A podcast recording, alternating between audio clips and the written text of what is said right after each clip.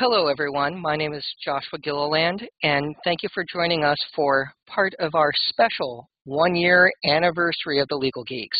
That's right, it's Legal Geeks year one. And to celebrate, we have a special video podcast, and for those listening, a podcast with two very distinguished judges. Uh, one who has appeared several times with us is Judge Matthew Sciarrino, who presides in New York, in Brooklyn right now, famous for a variety of different opinions, and also known for working in Star Wars into his famous Twitter opinion.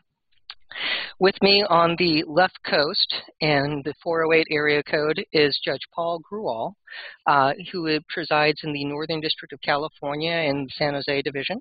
Uh, Judge Grewal uh, worked in a wonderful quote about tribbles in a recent opinion, which prompted the invitation. And with that, uh, we're here to discuss not electronic discovery, which we all can speak about for hours on end, not what goes into a TRO, which we could all do, but science fiction and what it means to our judges and a couple other fun little life lessons. So with that, Jessica? thank you, Josh, and thank you, Your Honors, both of you, for being here with us today. This is uh, very exciting because we are here to discuss something that I think is near and dear to all of our hearts, and that is, of course, science fiction. So I have. I thought you were going to say your birthday. We're not discussing my birthday, Your Honor. Oh, okay. okay. You mean my 35th birthday that I just celebrated? yes, exactly, exactly yes, uh, my 35th birthday aside, um, we are here to discuss my other favorite topic, science fiction. And so I'd like to ask both of you, um, just so that we kind of understand where you come from, because obviously there's a lot of science fiction out there. What is your favorite science fiction story, be it a movie, a book, a TV show? Um, and Judge, I'll start off with you, Judge Sciarrino, since you've already uh, teased me here about my birthday. So what's your favorite science fiction story? Yeah, I'm, go- I'm going to shock you all. Oh, it's not Star Wars. Oh, wow! See, if if if if it's my if it's the books and the movies together, Star Wars. But actual actual show, Babylon Five was was probably my favorite, and and I think it had a lot to do with the fact that uh, in its five year arc and in its history, I I loved that at the end when it came to the humans having to choose between the absolute order of the Vorlons and the absolute chaos of the shadows, the extreme positions. The, the, the humans decided to chart their own course in the middle and, and, and not to necessarily follow what their parents expected and to chart their own course and their own destiny. And, and that kind of um, was the, the, the story that, I, that really, really hit me as, as being a powerful story. Wow, I've got chills from that. All right, I've never watched Babylon 5. I've always meant to, but I clearly need to add it to my list now. It's worth it because it's got a beginning, a middle, and end. It's it's a really really good story. Even even to the point that the the, the last dedication of of the last episode was dedicated to all of the people that thought that Babylon project would fail. Oh. that faith faith manages is was is the last words of the dedication as the show goes off the air. So even to the end, it was a big ha ha. We, we were able to do it, even though everyone said we weren't going to be able to do it. And that oh. faith can persevere if that's really what you want and that's your desire is a is a strong and it was a good good message. And I think that's a message in a lot of science fiction, but it was more than just the usual good versus evil. It's not just always the extreme. That gray area uh, that that chaotic neutral or neutral evil area, if you're an old Dungeons and Dragons fan, has a lot of good to it. Wow. All right. Impressive. I love that. And I do. I love what a great dedication and what a way to end the show. That is fantastic. Um, and Judge Grewal, how about you? What would you consider your favorite science fiction story? Oh, I'll go top five for Babylon 5, but uh, I guess I start with the classics. And when I say classic, I will get to Star Trek in a minute. Fear not. We'll have plenty of discussion around that subject. But I'd have to say, top of the list, absolutely number one has to be the Twilight Zone series. A little wow. before my time, but as a little kid watching the reruns, I was freaked out by Burgess Meredith. I was freaked out by the monster on the plane, on the wing. It, it just, I think the Twilight Zone was brilliant because it really, it really, I think, forced or begged the question: what is real and what do we think is real? And that, that theme just kept coming up over and over again. And as a seven or eight year old, that's a pretty mind blowing concept. It's also Yeah. true for 41.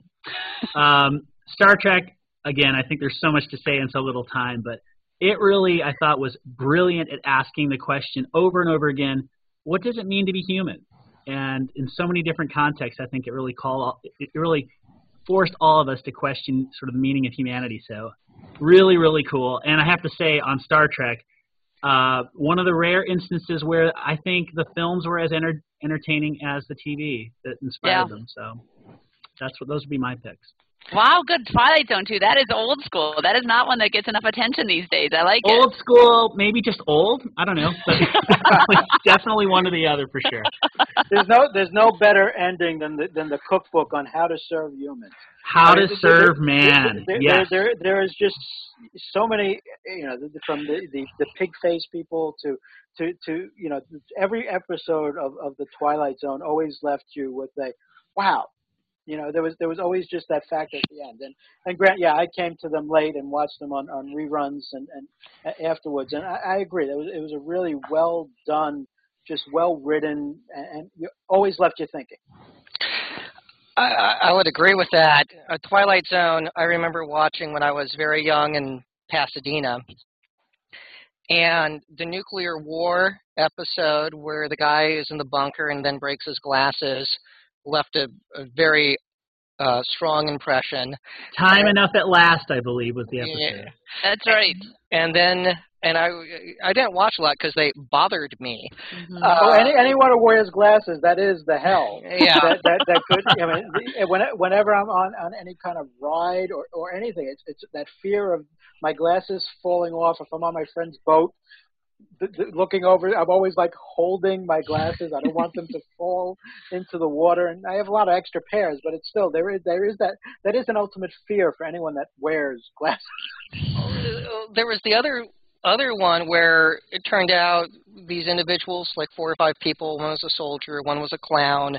They're trapped in this uh, you know circular room, and it turns out it's their dolls and they're in a giant trash can. Uh, that one also left a mark of like that was really odd. Somebody was really creative in coming up with that. So I will bet follow up of uh, first to Judge Scanaro. So Serena, you got Serena. you, the first time you ever killed my name. I, it's, it's weird. It's the dyslexia thing kicking in at the worst time. So, uh, we talked about Babylon 5, and I loved Babylon 5 a lot. Did you watch Excalibur? I, I watched Crusade. I watched Excalibur. I, I like the spin-offs. They didn't get enough time to to really uh, hit their mark, but I, I, I thought that um, you know it really was a good continuation of the story. And, and I read all the, the books as well because the, the whole dichotomy of the Psi Corps um, Mhm. fight, I wanted to kind of see how that played out. And the books did a pretty good job of, of that war. One, one of the things that was great on, on Babylon 5 was the, the legal issues that it, it discussed. I mean, th- there there was one one in particular that's probably my favorite, where a person whose great great great grandfather had been abducted by aliens, and now was suing the the the the family of the aliens that had abducted his father off the farm those you know several hundred years ago. I mean, it, it really was was very creatively done, and that was just like a side story to the, the to the main episode that that particular uh, evening. But it was it was they had a lot. They had a judge, they had lawyers, they had uh, they had a, a couple of arcs that were literally three series of of, of trials. They they really you know got into the legal issues. Uh, and that's probably one of the reasons that I, I like this the show as well. Also, with the presidential assassination, they apparently didn't have a problem with the VP and the president traveling on the same spaceship. Right, the whole Clark's Law stuff was great. Yeah, it's like, whoa, time out. Why? When would that be okay? So that was uh, very interesting.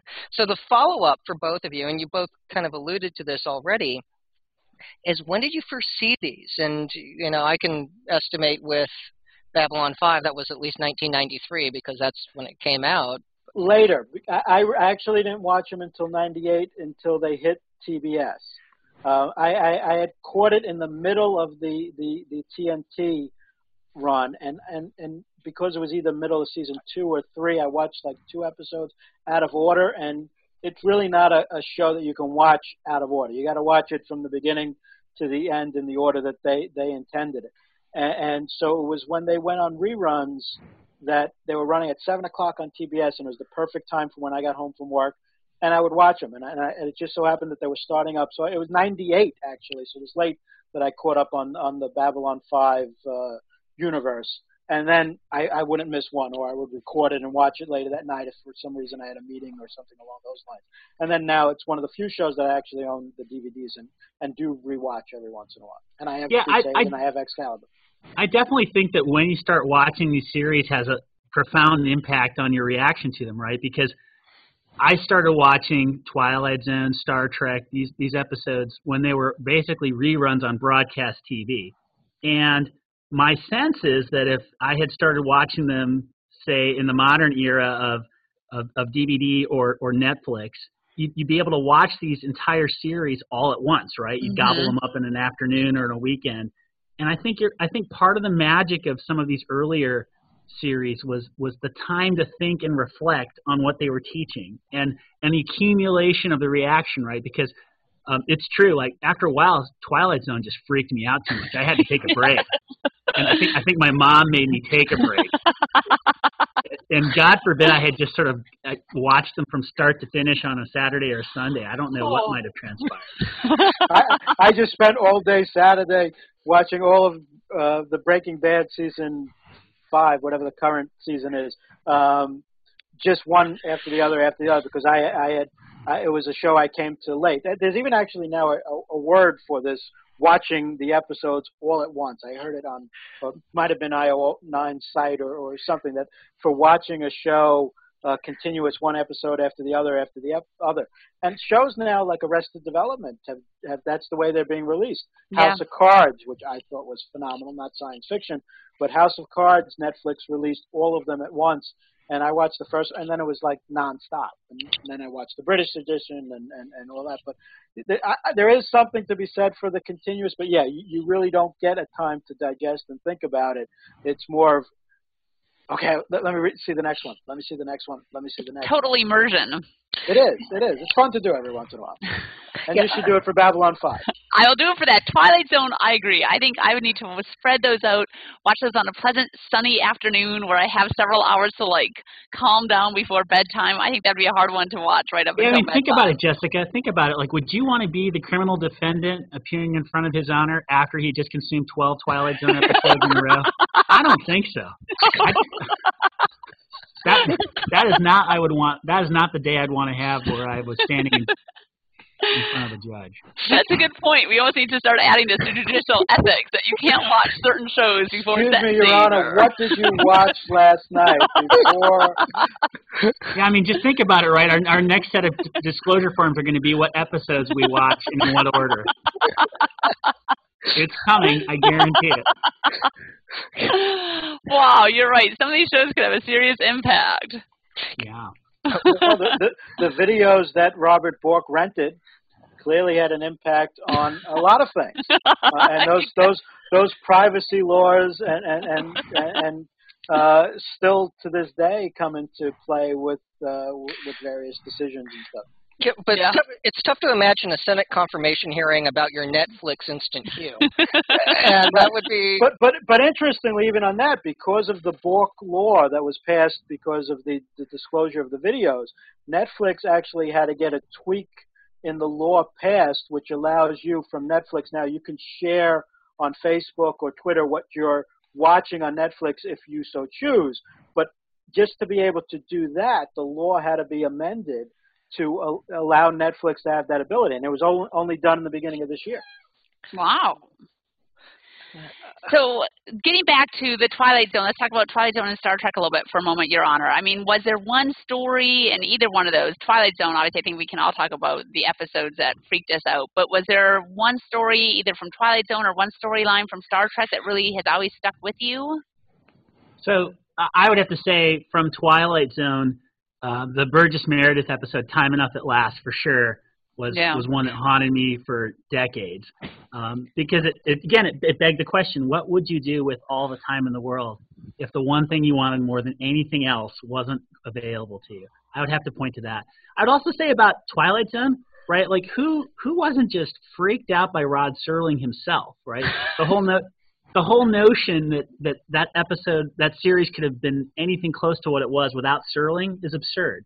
Um, Yeah. apart from apart from his creative contribution, right? He just his voice, his tone, it was perfect for the time. That perfect hair, the starched white shirt and the suit.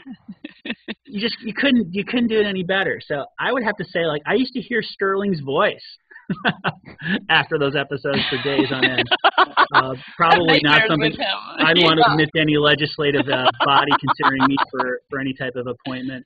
Um, but no, I would say those were those were those were key. And then I, uh, in the Star Trek series, um, the one mo- the most memorable for me has to be Wrath of Khan, and, and obviously there's a lot to say, lot to lot to talk about that. But those would be the ones I would point to. I, I have did, to ask. You did you what- like the new Wrath of Khan? I was going to ask you, what do you think of the new Khan? No. Oh. Okay. Rick Montalban cinched that role. So why would you why would you mess with perfection? I mean, absolutely. And and, and the and of course, I mean, you know, the bulging pecs, the long stringy hair, the deep voice, um, just perfect. Why would you mess with it? Judge Sciarrino, what do you think of the new Khan versus old Khan? The the uh, I, I like the uh, the old Khan. I'm not a big fan of, although I I, I loved the the the the the first Star Trek, the new Star Trek. I'm not a big fan of all these reboots. Uh, I, I don't know why. I'd rather build on a story than start from scratch. And and and now I heard that they're rebooting Terminator. Um, so Oh. I, I'm very curious as to why we need to. And, and part of it, I guess, is age wise. You know, I saw the the earlier ones. I want them to build on them, as opposed to the new generation that would like to start over that hasn't seen really the first Terminator, and a reboot will kick it into gear. So I understand from the studio point of view why they want to do it. I'm just not a. I'd, I'd rather they build on a story than start from scratch again. It's like I've seen the origin of Spider-Man now three times. He still gets bit by the spider. Yeah, we You get know, it, they, right? They, they do various things, but I don't need to see him bit by the spider anymore. I'd rather see him, you know, 15 years down the road and what happens to. Yeah, there- should be a statute limitations on when you can do a reboot, because it'd be one thing to go, "Hey, we haven't seen Buck Rogers done well since like the 1930s. Enough time's passed." You know, same with Flash Gordon, being able to go, "Hey, you know, the 1936 Flash Gordon was classic. Everyone who was around when that was made, you know, is, is kind of gone who starred in it, and everyone else is they're up in years, so a reboot's appropriate to do stuff from say the 30s or 40s. Uh, but there's something to be said about creativity, which is one of the highlights of start, you know, of science fiction, and there's plenty of creativity out there. I mean, I'm very, I haven't seen, um, um, I've seen the previews for Europa Report. I haven't, you know, seen it yet, but it looks phenomenal and it looks very creative, and they actually had uh, scientific consultants on it that helped change the script for some of the stuff that they wanted to do to make it as accurate as possible. Uh, about- think about think about it, Josh. Like when it comes to fine works of art, does any would anyone seriously entertain a, a, a redone or updated Mona Lisa? I don't think Yeah. so. So so when when we have Ender's Game exactly right, exactly as we need it, is it are, do we really need a new film? I, I just I don't think so. I, I say agree. let let let the classics lie. Yeah. Yeah, I, I agree with that. I mean, it's one thing to go, we're going to go out and do something different, but there's enough out there to be creative. You know, there's enough science fiction books that if we wanted to, uh, say, take, you know, sci- Sci-Fi Channel about a decade ago, decade and a half, did the Children of Dune series. The Dune series, right? Children of Dune is one of them. Yes, I was actually going to bring that up. Like, there's Dune, which of course is near and dear to my heart, and that's one that they keep trying to do and aren't able to do right. So that the one I don't miniseries mind. was was the best of the attempts, though. True, true. Yeah, it- it- and they're, they're rebooting that again too, from what I heard. So, but it, that's a tough one to put into It a is. two and a half, two hour movie. Yeah. I mean, it's it. I, I you know I'd love HBO to do a Oh. six part Game of Thrones type series of, of Dune and and and the, you know do it for five years and the whole Dune series. You know that's, that would be that's amazing. I would yeah, love that HBO would be to do. incredible. Yeah. All right, You know, that's let, not my let new George wish. Martin wrote it. Write it. So, so let's talk about what does this mean? So, Judge, uh, you know, both of you, uh, how what does science fiction, you know, these stories mean to you?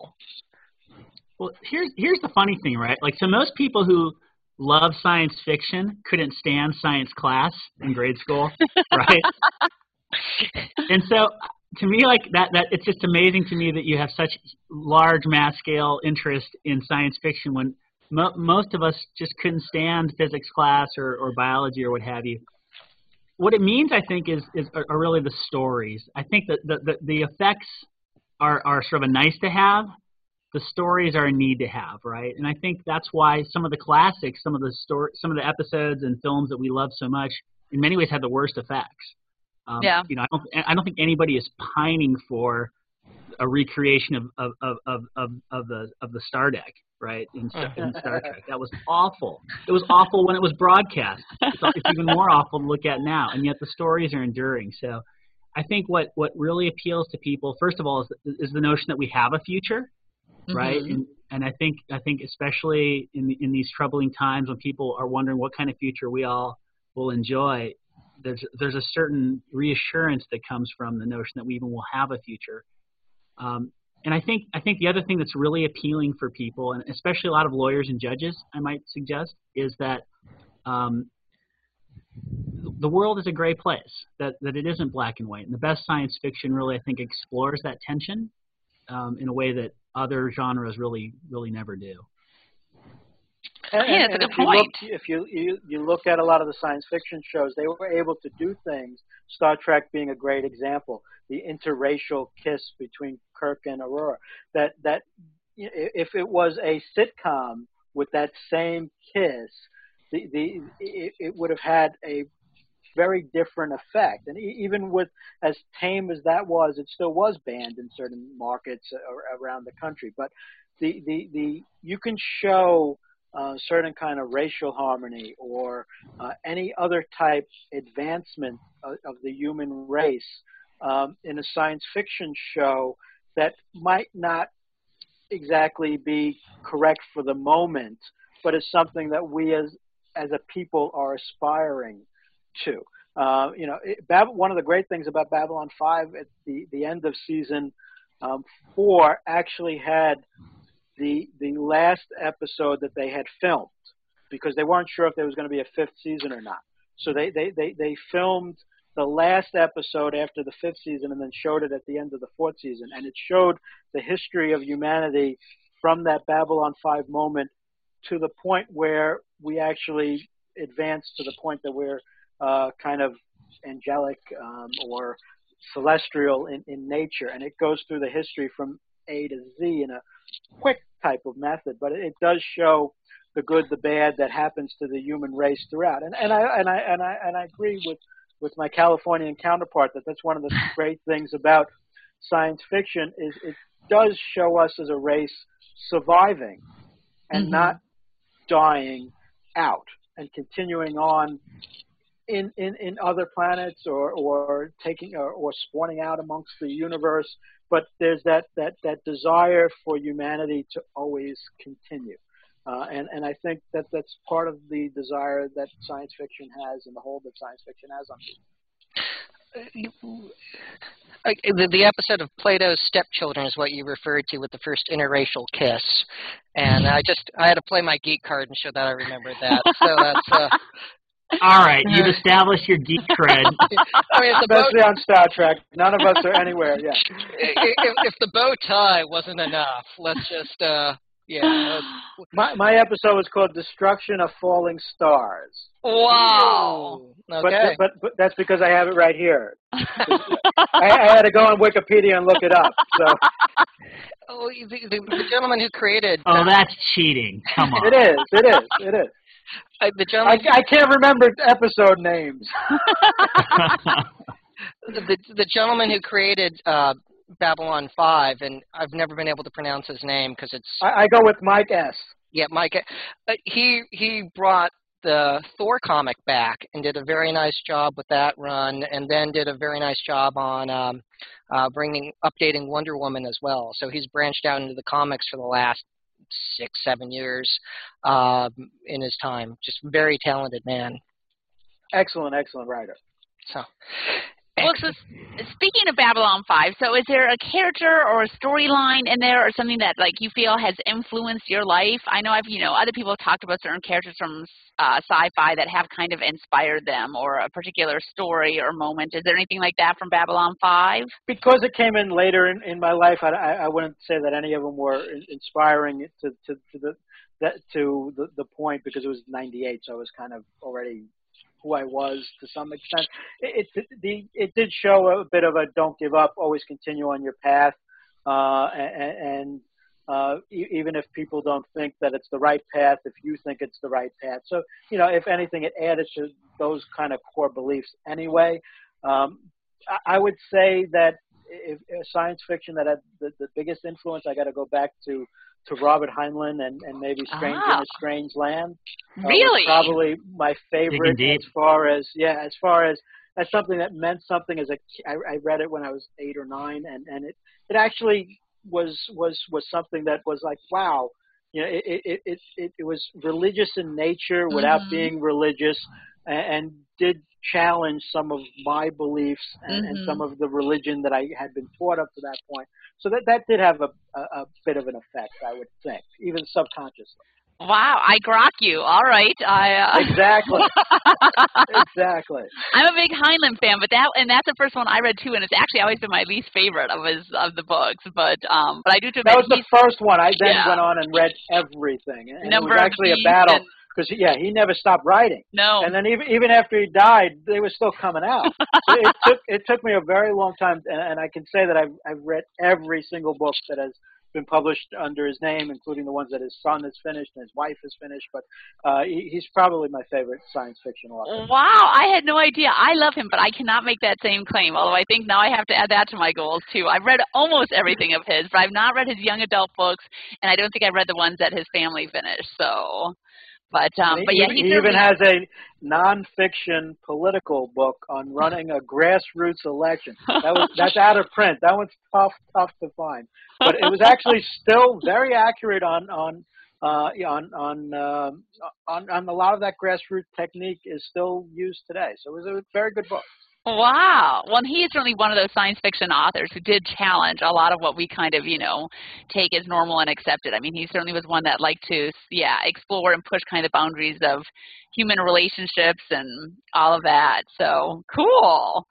Well, Judge Grewal, how about you? Was there something from Star Trek or Twilight Zone or some other sci-fi story that kind of has influenced you or impacted you? Yeah, I would have to say, um, I, if, if I had to sort of go off grid a bit from the original Star Trek, um, I would be more inclined to go Next Generation oh. than say Babylon Five. And um, again, uh, partly of that that's partly generational. I think that you know, that was the first series I saw as it rolled out. Yeah. Um, and as it was released, and and and, and I, ha- I have to say, I mean, Jean-Luc Picard was just the epitome of cool to me. And, yeah. Right, and I would if if there was an influence from that, I would have to say it was the grace under pressure that he demonstrated week after week. Just fantastic. Yeah. I also was just totally into Geordi and the technology and being able to see even after losing sight. Mm-hmm.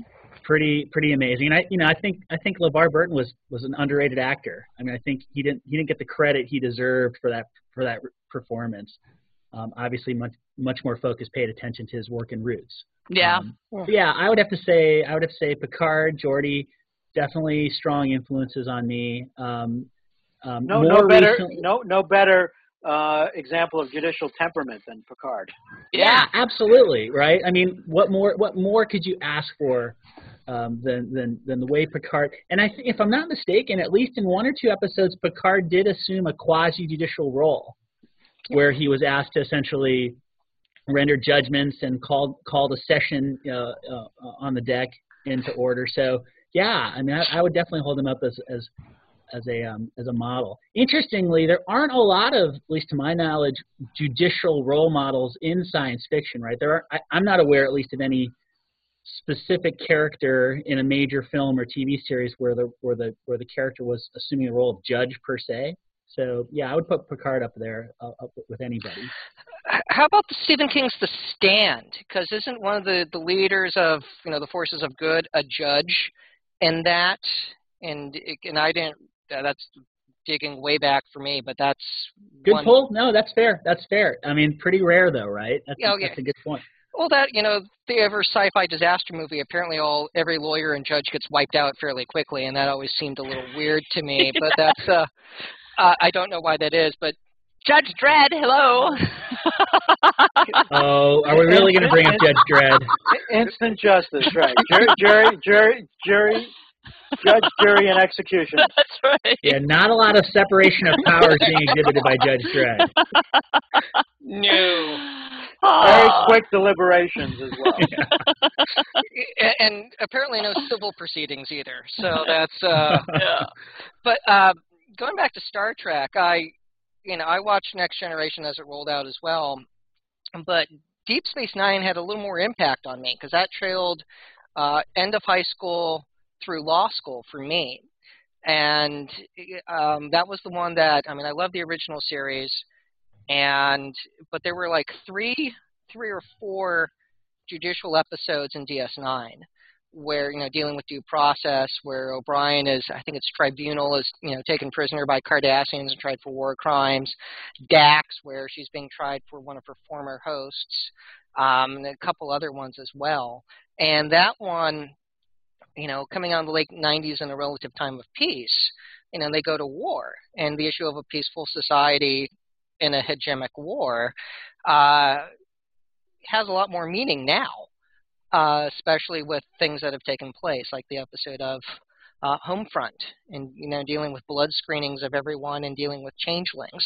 So just uh, just just neat. I, I thought that one was quite on the mark, uh, especially comparing to what we've done for the past decade. So, but anyway, that's uh, that's good. Now, IO9 had had a question come out today about uh, favorite soundtracks to science fiction. So I'll post this to our judicial panel. What's in your playlist for sci-fi soundtracks? If you're working on an opinion, doing legal research, what uh, uh, is it? Chariots? You know, I don't think Chariots of Fire is playing in the background, but there's got to be something. I'm, I'm, pl- I'm playing the fall of Anakin Skywalker usually. If it's a real meaty decision, uh, the, the the or Duel of Fates is very good. Uh, I, I, I, so it's it's definitely to me the the the, uh, the, the Star Wars uh, soundtracks, and it, it's weird. It's it, I actually buy the CDs of those those soundtracks and do write decisions to uh, some some some of the some of the music playing in the background, depending on the decision. But uh, to me, for, for, to me, there's no greater uh, example of how bad a movie could be without the soundtrack. If you ever tried to watch Star Wars without that music, it just is not anywhere near as good as it is with that music. And John Williams just does an incredible job as as a composer. And I, and I've heard rumors that he's back on board for the next Star Wars movie. So I'm Wow. hoping that that's true. And uh, because I, I don't think anything can ever anything can beat his work uh, as far as those movies. Wow, I have to say the uh, courthouse in Brooklyn is much more wired into what's coming down the pipe than uh, anything we've got here in San Jose. I, I have I, I I'd, I'd have to say in terms of setting the mood for a serious piece of writing, you can't beat the opening sequence to 2001. I mean, if you're not inspired to do great things by the first by the first seven or eight notes of that piece, then I'm not sure what will do it for you. I'd concur. I mean, I think I think it's fair to say Star Trek. I'm sorry, Star Wars um, benefits most from the soundtrack that's provided. But um, I, I I have to say, I think it's interesting, right? The relationship between music and the story in so much science fiction is so strong. Um, I, I, I think there are very few films that you could watch with the sound turned down or with the music off that you would enjoy nearly as much. Um, it, it really, they really do seem to go hand in hand. and some great themes. Everything from Fi- uh, the beginning of Firefly. That song is just great. I mean, just just the bars hit, and instantly it brings you to the world of of Firefly, and and kind of it sets the the mood for the episode. Uh, and and most of the theme shows, uh, theme songs, I think were were that way. Interesting with Babylon 5, each of the five years, the the theme, the opening kind of changed and it set the mood for that season and that was different than than anything that I had ever seen before. Yeah. Yeah, I think that's right. I mean, you know, and, and and you can go. I mean, you can go down the list, right? There's. I mean, I think that was true for Blade Runner. Great, great soundtrack. Totally underrated. Um, absolutely true for Total Recall even RoboCop. Anybody watched RoboCop lately? yeah, yeah. I, I caught it for the first time in like years. Pretty solid soundtrack. So I think it I think it spans the genre. I do think Darth Vader, without that music, that dum dum da dum, that I mean, he would not be who he is. That music totally sets He's the a guy stage in a plastic hat. Yeah. yeah. it's well, I mean, all of us would be more impressive with with a soundtrack. True. You know, and, and I like to be much more exciting. it's I turning it to TV. You know, the the first couple seasons because the music changes of um of Quantum Leap uh, always endeared you know well, well, not long enough to write a blog post or a brief or anything like that to definitely very endearing and the nostalgic feeling uh, to create. But I, would have to uh, agree with attaching emotion to a scene.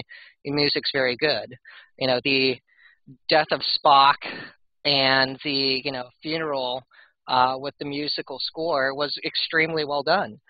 I went home I was eight when that movie came out. I went home crying the entire car ride because of that.